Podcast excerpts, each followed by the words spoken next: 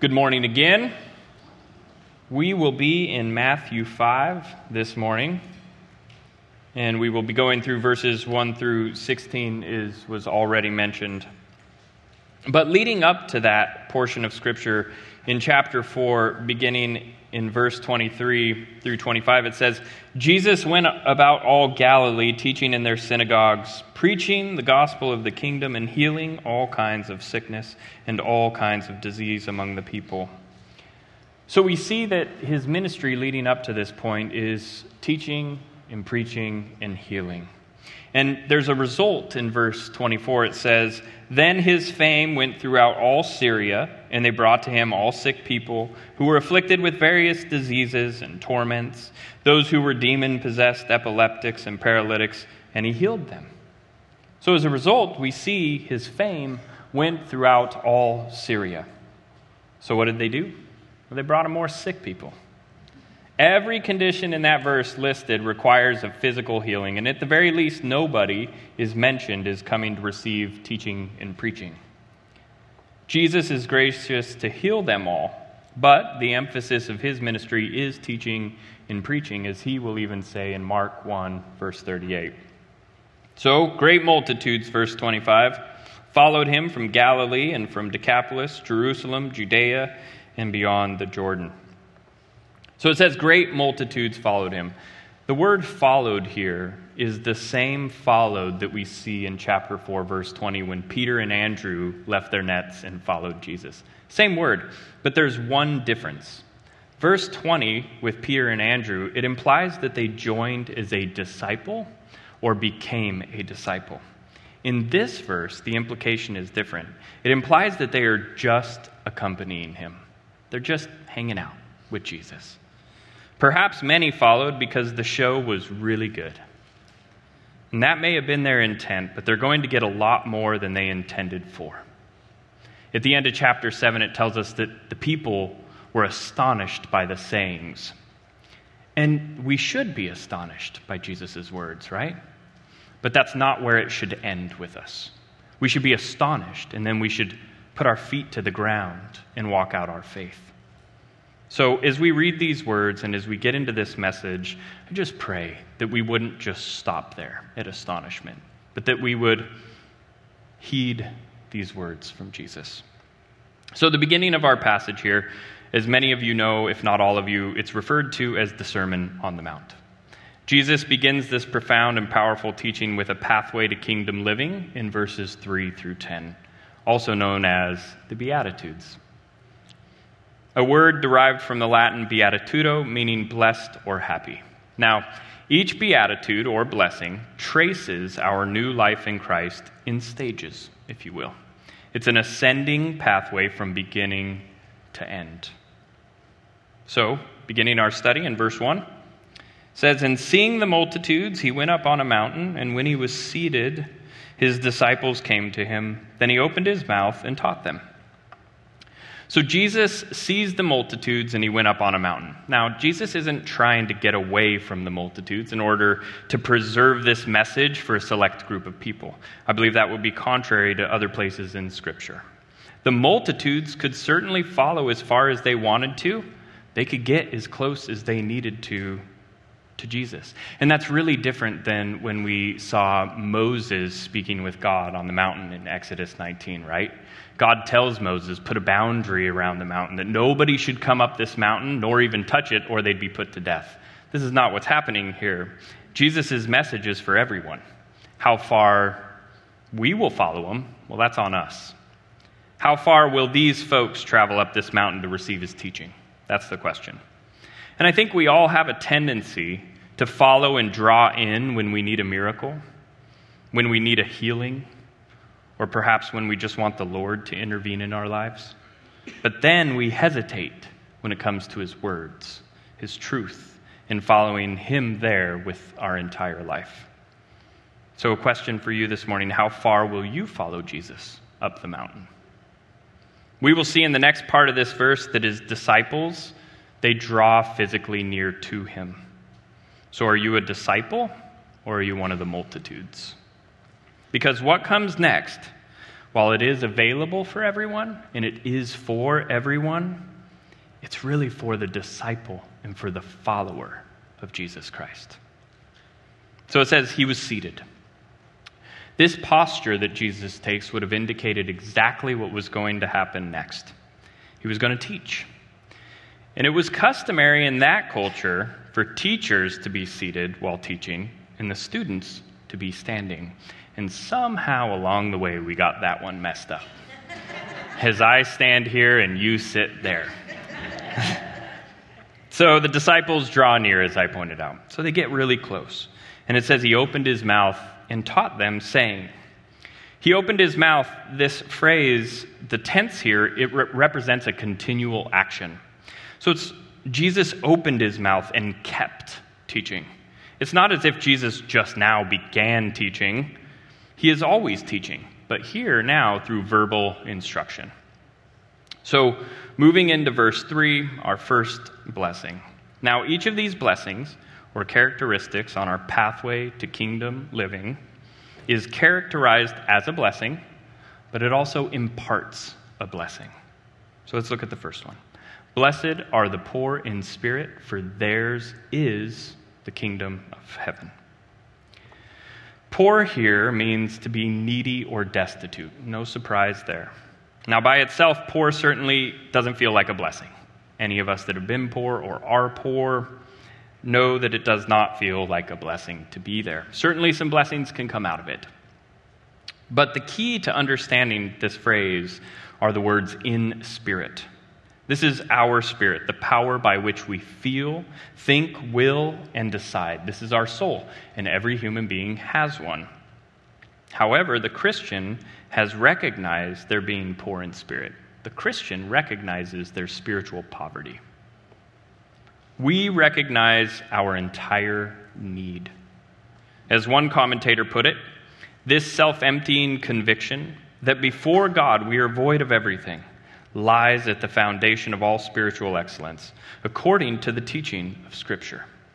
Without it, we are inaccessible to the riches of Christ. With it, we are in the fitting state for receiving all spiritual supplies. In Matthew 18, verses 1 through 3, there's a story that we know, and uh, the disciples ask, Who's the greatest in the kingdom?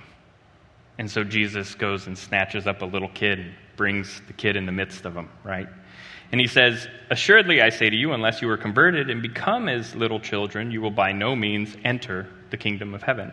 And this is relevant to our passage because a child is almost fully reliant on someone else to care for them. They're also unconcerned with their status, they don't care what you think of them. Watch a kid play. You will see they don't care what we think of them. They also don't get caught up in all the things adults get wrapped up in.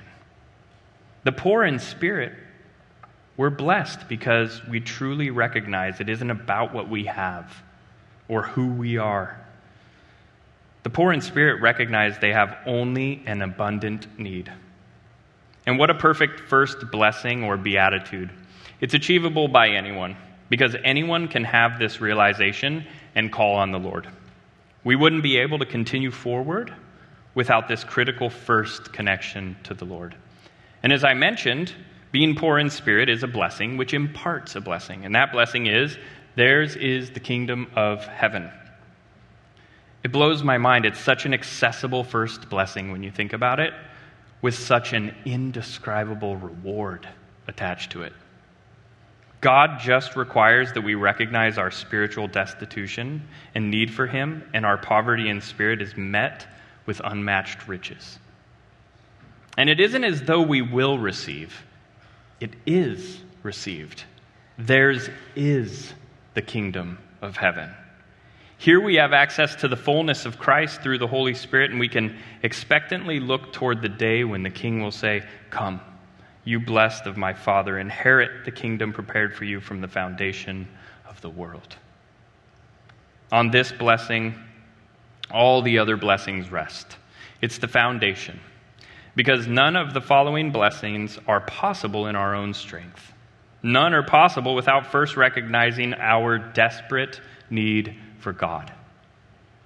To be meek toward others requires us to rely on God. To hunger and thirst for righteousness requires an emptiness. Mercy is most powerful when we realize how much we too need mercy. And our next blessing on this pathway to kingdom living is mourning, the only appropriate response to a destitute spirit. Verse 4. Blessed are those who mourn, for they shall be comforted, Jesus says. We can best define this blessing by joining it directly to the previous verse.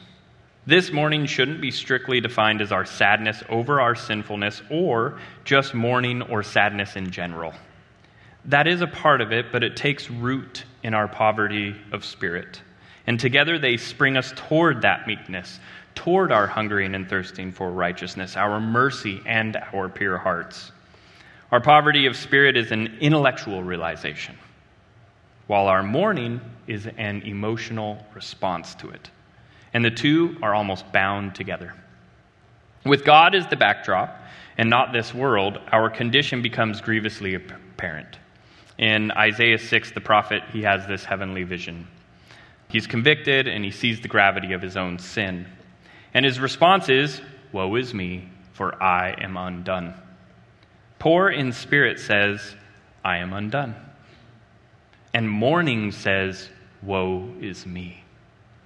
Peter, he knows all about fishing. He was a fishing businessman. And with Jesus in the boat, he has a bad fishing day. And Jesus tells him to cast the net out, right? And he doesn't really think he's going to catch anything, but in faith, he casts the net out. And what happens? Brings in this haul, right?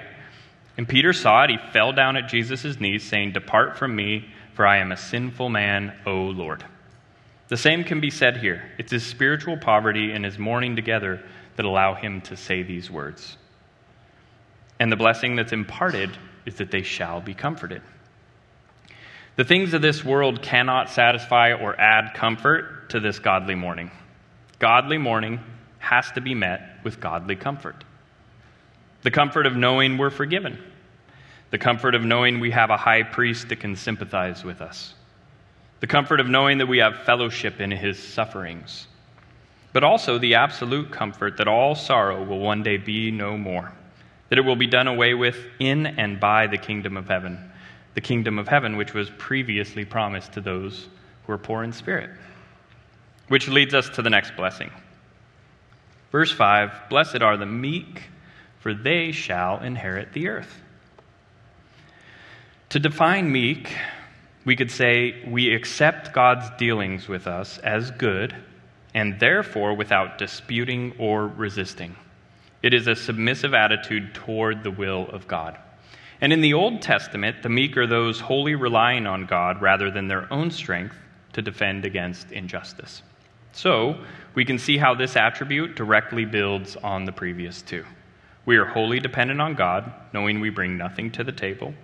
We grieve in response to that poverty of spirit, and now we submit to the will of God with a gentle attitude toward Him and to people. Paul puts these two ideas of poverty of spirit and meekness at the beginning of, of our walk as well. And in Ephesians 4, verses 1 and 2, he writes, I, therefore, the prisoner of the Lord, beseech you to walk worthy of the calling with which you were called, with all lowliness and gentleness, with long suffering, bearing with one another in love. These are different words used here, lowliness and gentleness. But still, it's the same idea of spiritual poverty that recognizes my whole reliance on the Lord and my submissive response to his will. And again, the blessing, the meek, well, they shall inherit the earth. Now, this isn't the earth as we know it now, because I'll tell you, I don't want to inherit this earth. Not at all. This earth is broken and lost. You just turn on the TV for a few minutes, listen to the radio, listen to the radio that plays inside the grocery stores for a couple minutes. Stand outside it for a present moment and just watch people conduct themselves. And you'll learn really, really quick the world needs Jesus. This promise is in the future tense. Kingdom of heaven is a present fact, but this promise is for the future. The psalmist writes of this promise in Psalm 37, verses 9 through 11. He says, For evildoers shall be cut off, But those who wait on the Lord, they shall inherit the earth. For yet a little while, and the wicked shall be no more. Indeed, you will look carefully for his place, but it shall be no more. But the meek shall inherit the earth, and shall delight themselves in the abundance of peace. I cannot wait for that day. Amen. So when the wicked are cut off and Jesus comes to rule and reign, then as co heirs with Christ, we inherit the earth. We have this hope that even when it seems like we're being cut down and hard pressed, we can know our future. We don't get the short end of the stick, even though it feels like it sometimes. We one day get the whole thing. So, as we've looked at these few items so far, these, these first three characteristics, you'll see that there's not one desirable quality for the person that doesn't follow Christ. These are kingdom qualities. These are completely contrary to the world around us. And moving into the next one, a hunger and thirst that is only desirable to a person on this path as well. Verse 6 Blessed are those who hunger and thirst for righteousness, for they shall be filled. To hunger and thirst for righteousness, you must be hungry and thirsty, right? It's pretty logical. Hungering and thirsting for the things of this world are a real obstacle to the kingdom because then you're full and you can't be filled. Figuratively speaking, this hunger and thirst is so intense that it's painful. After first service, I was talking with a dear brother that comes here who's way smarter than me, um, knows the Bible. I think he has the whole thing memorized, perhaps. Um, I'm not kidding. And uh, he says to me, he goes, You know, hungering and thirsting for righteousness, it's like if you jumped in the water to save somebody who was drowning, and you went to lift them up and they're pulling you down because they can't swim, and so you're trying to keep them up. It's that moment as you're sinking down and you finally get that release to go up and you get above the water and you gasp. Says, That's what hungering and thirsting for righteousness feels like. I didn't tell him I was going to steal it, but I was like sitting there listening to him, going, I'm going to steal that for next service because it was so good and it, it was so true. You'll see the illustration I have later. It's not that good. the object of our hunger and thirst is righteousness, which includes the definite article, the righteousness.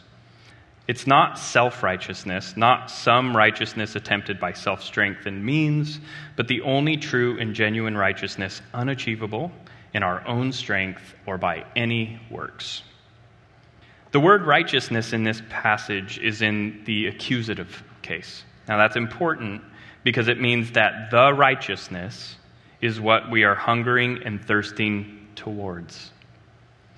When we find this word in the genitive case, it indicates the idea of belonging, so the righteousness belongs to us. But it doesn't belong to us. We will never fully realize the righteousness this side of eternity but it should be what our hunger and thirst is directed towards. So, a few questions to ask yourself. Questions I asked myself in this study. Do you hunger and thirst for the only true and genuine righteousness so much that it's painful? Do you long to be more like Jesus every day? Do you desire to be continually refined by the Lord? Do you want to see this righteousness we just defined in the world? Well, Jesus tells us that if we do, we will be filled. That's the promise. But we can only be filled if we are empty to begin with. Remember, we bring nothing to the table. We have to have faith that the Lord will continually fill us. And He does. And He will continue to fill us. This is also an interesting phrase for they shall be filled. Since we can't fully realize the righteousness in our life here, it literally means that when we are filled, it both satisfies us, but then leaves us wanting more. So this fills us up, satisfies us, but leaves us wanting more. It's kind of like eating pancakes. Told you, the water one was way better. But the pancakes, it's serious, right? Like when we eat pancakes, we still want more, we still feel hungry, but then we're full, and then 20 minutes later, we're hungry again. Like that's just the magic of pancakes. So this is like this righteousness. It leaves us wanting more. We're filled, but we continually want more of it. So a person with all these qualities understands now the importance of mercy. So Jesus moves on to mercy in verse 7. Blessed are the merciful, for they shall obtain mercy. What incredible mercy each one of us has been shown, right? But God, who is rich in mercy because of his great love with which he loved us, even when we were dead in trespasses, made us alive together with Christ. But also consider what mercies we still need every day. Therefore, we are merciful because of the mercy we have already received, and also the mercy we're yet to receive. We show mercy because we have obtained great mercy and still need great mercy. We serve a Lord whose mercies are new every morning. And the promise, they shall obtain mercy. Jesus gives us a parable of the unforgiving servant in Matthew. And it's, a, it's an illustration that I think really explains this principle well. And it's a story we all know. There's a master, and he's collecting on debts that all of his servants owe. And this one in particular servant, he owes 10,000 talents. And when he can't pay those talents, the master threatens to throw him and his family in prison. And so the guy falls to his knees and he begs for mercy, and the master shows mercy on him. Well, that servant goes out and he finds one of his brothers and he chokes him out for a hundred denarii. And the guy falls to the ground, he starts praying for mercy. And the servant says, No way, not going to do it. Throws him in prison with his family until he can pay the debt. Well, a couple of the other servants that were in that company, they snitch on the guy to the master. And the master is furious. And so he takes the guy and he sends him into the torturers until he can pay back his debt. So, to gain some perspective here, the 10,000 talents the first servant owed, with some variance, is approximately $1.2 billion by today's standards, or 60 million denarii, or I like this one better 200,000 years of wages. The point of his debt is it couldn't be paid by his own work, just as our debt couldn't be paid by our own works, but needed to be forgiven. The hundred denarii the second servant owed was approximately $2,000, or a hundred days of wages. And the point is, this is incomparable to the first debt. So, the merciful Christian is in the middle, having been shown great mercy and still needing mercy every day. And the mercy we're required to give is so small in comparison to the mercy we have been given and continue to receive. Just like the small debt owed to the fellow servant was insignificant in comparison to what he'd been forgiven. Well, that leads us to verse 8 when Jesus says, Blessed are the pure in heart, for they shall see God. This is referring to the soul or mind, the heart. It's defined as the fountain and seat of the thoughts, passions, desires, appetites, affections, purposes, and endeavors. This is our inner man. To be pure in heart is then devoting your heart to the divine life and nothing else. It isn't simply a strong moral code but rather, when the heart is pure, it will lead to pure intended actions, which then leads to this next statement For they shall see God. We begin to see God at the moment of conversion. And we continue to see God as we continue to be transformed more and more into his image. The pure in heart enjoy greater intimacy with the Lord and can see him in all aspects of living, even the most difficult trials. We, the pure in heart, will see God from the beginning through the middle until we finally see Him face to face when we literally see God. As Paul writes to the Corinthians, For now we see in a mirror dimly, but then face to face. Now I know in part, but then I will know fully, just as I also have been fully known. And the climactic point of this ascending path or progression is here in verse 9. Blessed are the peacemakers, for they shall be called sons of God. So the word peacemakers here, this isn't the same as what we find throughout scriptures, the scriptures, peaceable. Uh, peaceable is more of a passive uh, word that reflects a character trait, kind of like being kind and gentle. This is different.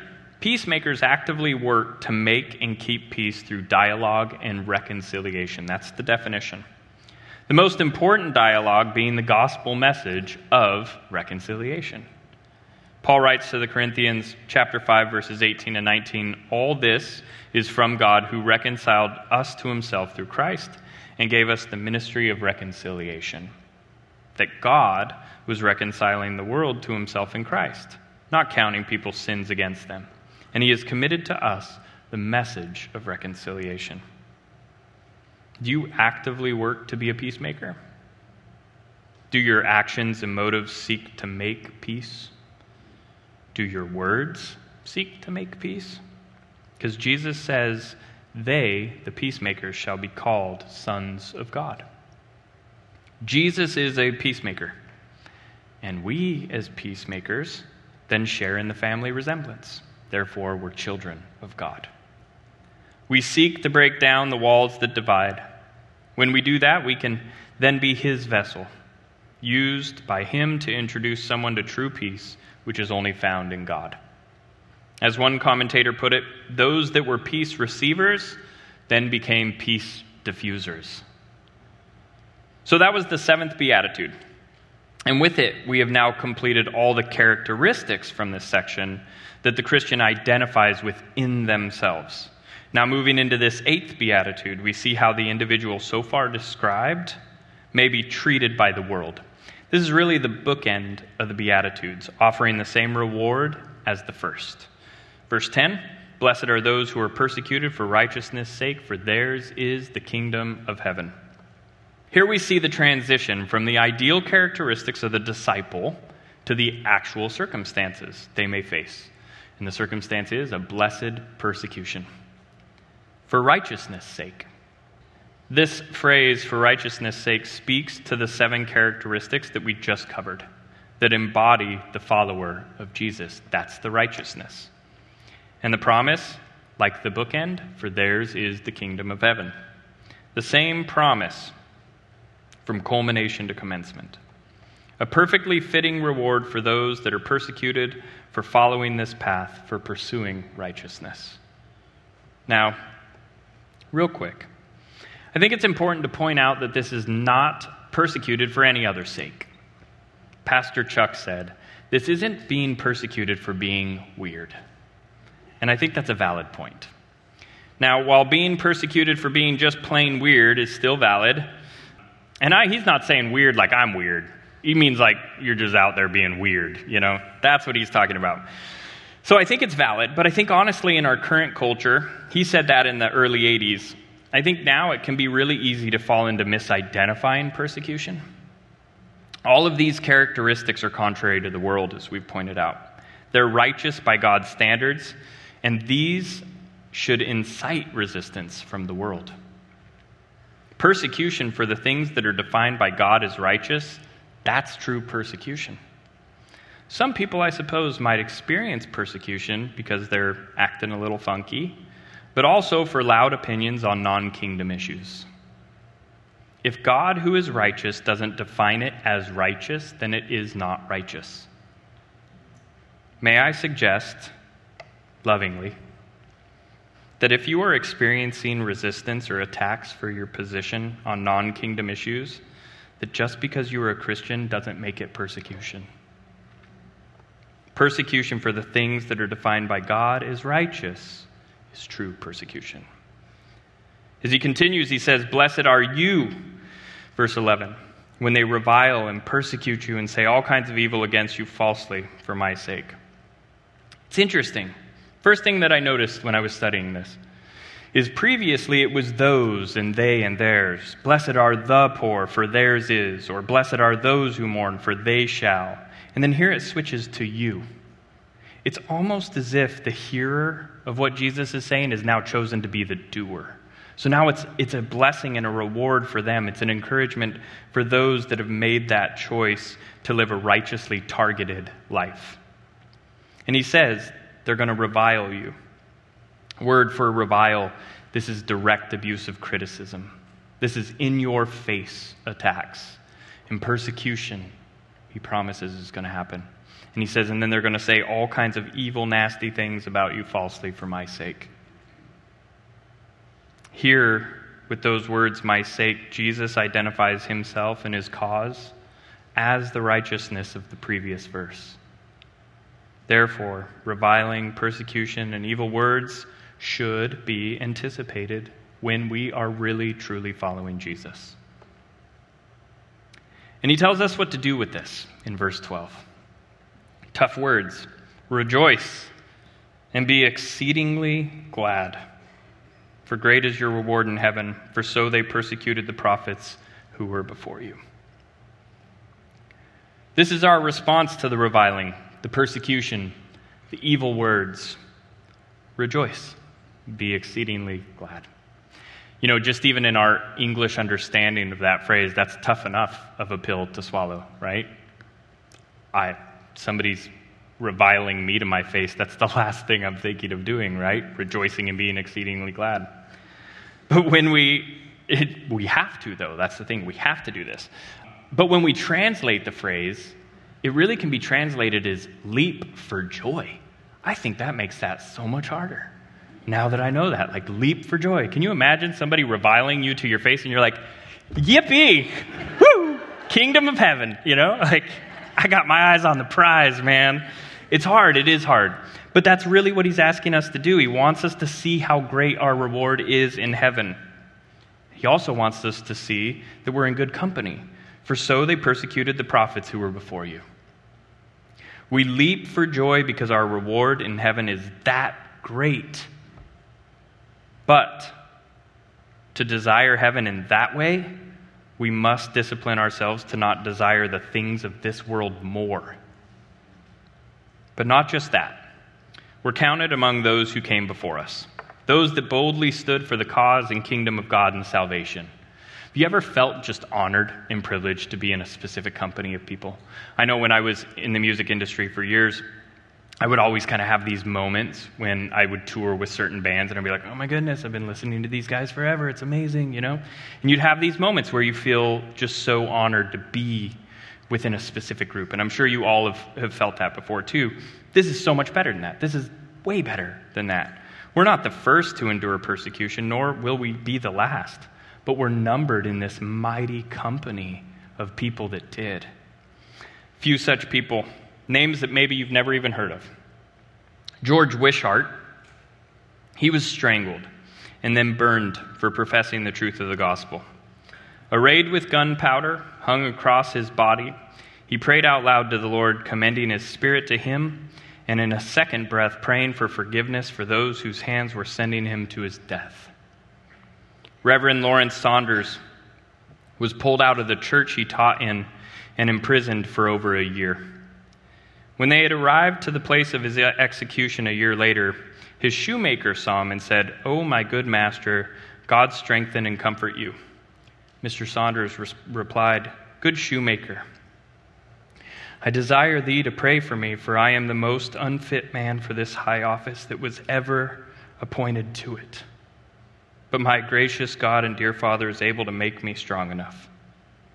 He denied the opportunity for pardon by recanting his faith then he slowly moved towards the fire, sank to the earth, and prayed. He then rose up, embraced the stake, and frequently said, Welcome, thou cross of Christ. Welcome, everlasting life.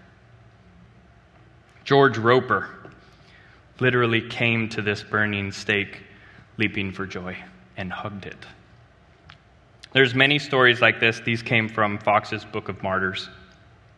And this is what Jesus tells us to do when we experience persecution, to rejoice and be exceedingly glad, to leap for joy.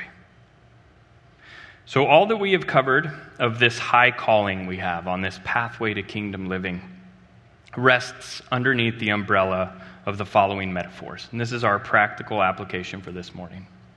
The Lord, through these illustrations, is showing the importance and necessity of this high calling of our conduct. So, to gain context, let's read both of these metaphors, and then we'll go through them one at a time. Beginning in verse 13, Jesus says, You are the salt of the earth. But if the salt loses its flavor, how shall it be seasoned?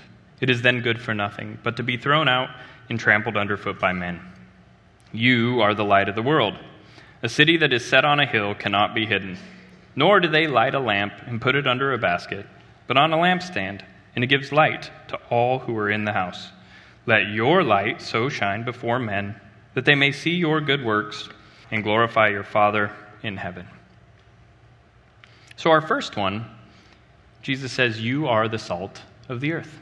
And I think we need to look at salt to understand this metaphor. Let's consider for a moment the many uses of salt, both in ancient and modern times, to understand this. First off, salt was and still is a precious commodity.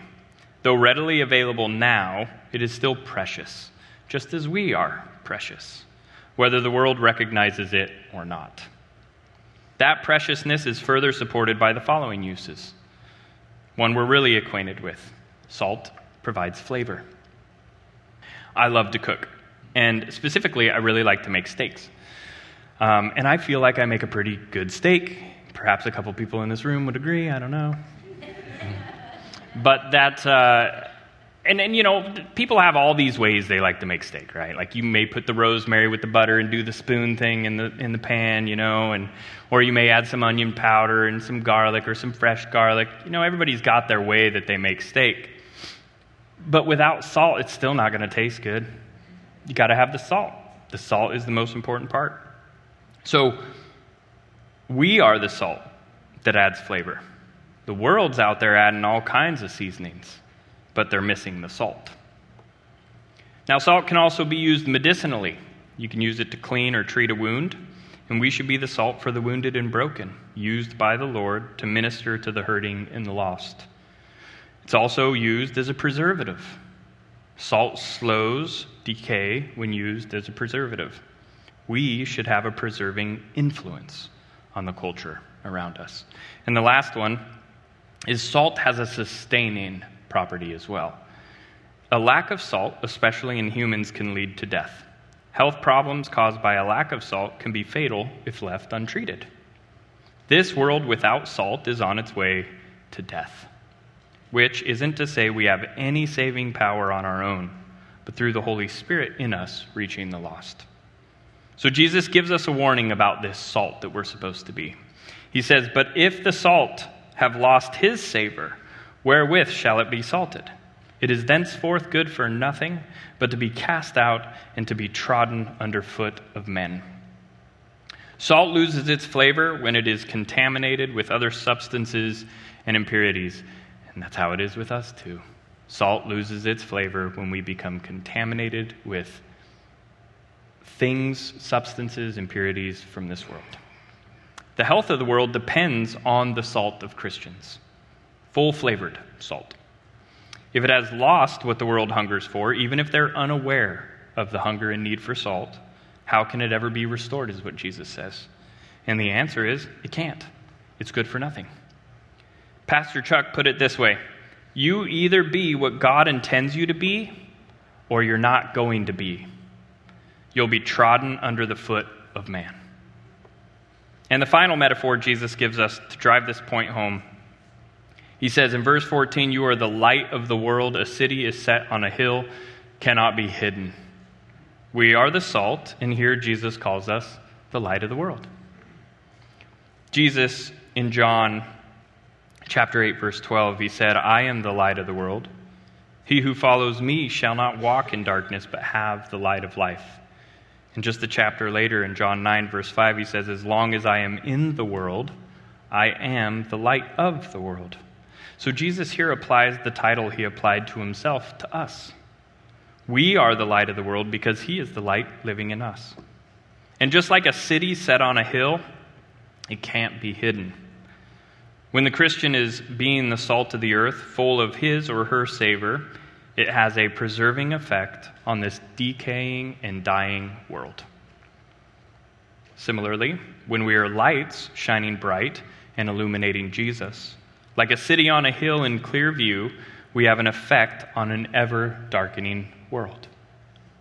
On the other hand, we will have no effect if the salt is contaminated and the light is hidden. So Jesus continues this metaphor by saying, Nor do they light a lamp and put it under a basket, but on a lampstand, and it gives light to all who are in the house. A light placed under a basket is only able to diffuse the light within the area of that basket until it's completely extinguished, right? What we've been given is not meant to be hidden or confined to a specific area like that. It defeats the purpose of the light to isolate it, because then the entire house remains in darkness. We take a light and we cover it, the house is in darkness. Disciples are not meant to embody all of these beatitudes only to then hide it and isolate themselves. We're to place it on a lampstand, that it would diffuse that light into the whole house, or for us, the whole world. We're to, as we read in our scripture reading, you are light in the Lord. Walk as children of light. For the fruit of the Spirit is in all goodness, righteousness, and truth, finding out what is acceptable to the Lord, and have no fellowship with the unfruitful works of darkness, but rather expose them. We expose them by being that light on the lampstand. All of us, collectively. Finally, verse 16. Jesus says, Let your light so shine before men that they may see your good works and glorify your Father in heaven. So, closing this section of the Sermon on the Mount, as lights, we are to shine bright, not in such a way that we bring praise and glory to ourselves or that in some way we're doing anything. We ought to shine in such a way that the world would see our good works and glorify God. A few ways that we could do that are through true humility. When you're being through true humility, you remain focused on the Lord, and then all glory will be fixed firmly on Him. Acknowledging God in all you do continues to place the emphasis on the work He is doing through you and not on you directly. Being patient and not requiring credit for everything you do, but rather being faithful to do what God has called you to do and giving Him the glory in those things. And finally, staying humble. After all, anything any one of us has is only because of God's grace anyway. Charles Spurgeon said this Let your light so shine before men that they may see your good works and glorify your Father which is in heaven. To which he remarked, The object of our shining is not that men may see how good we are, nor even see us at all, but that they may see grace in us and God in us and cry, what a father these people must have. Let us take heed to our behavior, that it may be such that men who behold it may be led to glorify our Father which is in heaven. made me think, I don't recommend this. Please don't. If you got kids, kids in here, don't go do this. Staring directly into a light or the sun right? We've all accidentally done it. We've been in a situation where we've stared at a light too long. And then what happens when you turn your gaze away from the light? You get spots everywhere, right? Or even worse, partially blinded for a moment. If you stare at the sun too long, we're going to be blind, right? And when I thought of this, that's exactly what's here, what's being said here. So when you do that, when you stare directly at the sun or directly at a light, then that which is being illuminated by that light source is no longer visible. It's only just that that messed you up. Now you're blinded or you're seeing spots because of looking directly at it. So, my encouragement is don't blind people by making them stare at you, but get them to see the Lord through what you're illuminating. It can be so easy to become distracted from the mission we have to do, what we have been planted on this earth to do. Here and all throughout the Bible, we are given instruction on how to walk out our faith. And we, at every turn, have to choose to apply it and to walk it out. So, as the worship team comes up to lead us in song, I want to point out a few last things here. Notice here that Jesus says, You are the salt, or we are the salt, or you are the light, we are the light. This is not a rally cry to become these things. This is not a challenge. It's a statement of fact. It's more of an ultimatum. We are. And as Jesus' disciples, we are the salt and we are the light. So the question is what are we doing with it? How are we being the salt? How are we being the light? We are either embracing being the salt and light, or we are not. We are either accomplishing it or we are neglecting it. So, go, be blessed by these words of Jesus, be the salt this world so desperately needs, and be a shining example of Jesus to this dark world. Let's pray. Lord, we need you. None of none of what we studied this morning can be done on our own. And we are so thankful that your mercies are new every day, Lord. I know some of us are not burning as bright as we'd like to be or as bright as we know we should be. And perhaps we're you know, not as, not as salty as we should be. So, Lord, I, I just pray that you would fill us fresh with your Spirit, Lord, that we would, as I prayed earlier, utilize our sphere of influence as a mission field, that we would place the light up on a lampstand that everybody could see you. Let's give the world Jesus. We pray all these things in Jesus' name. Amen.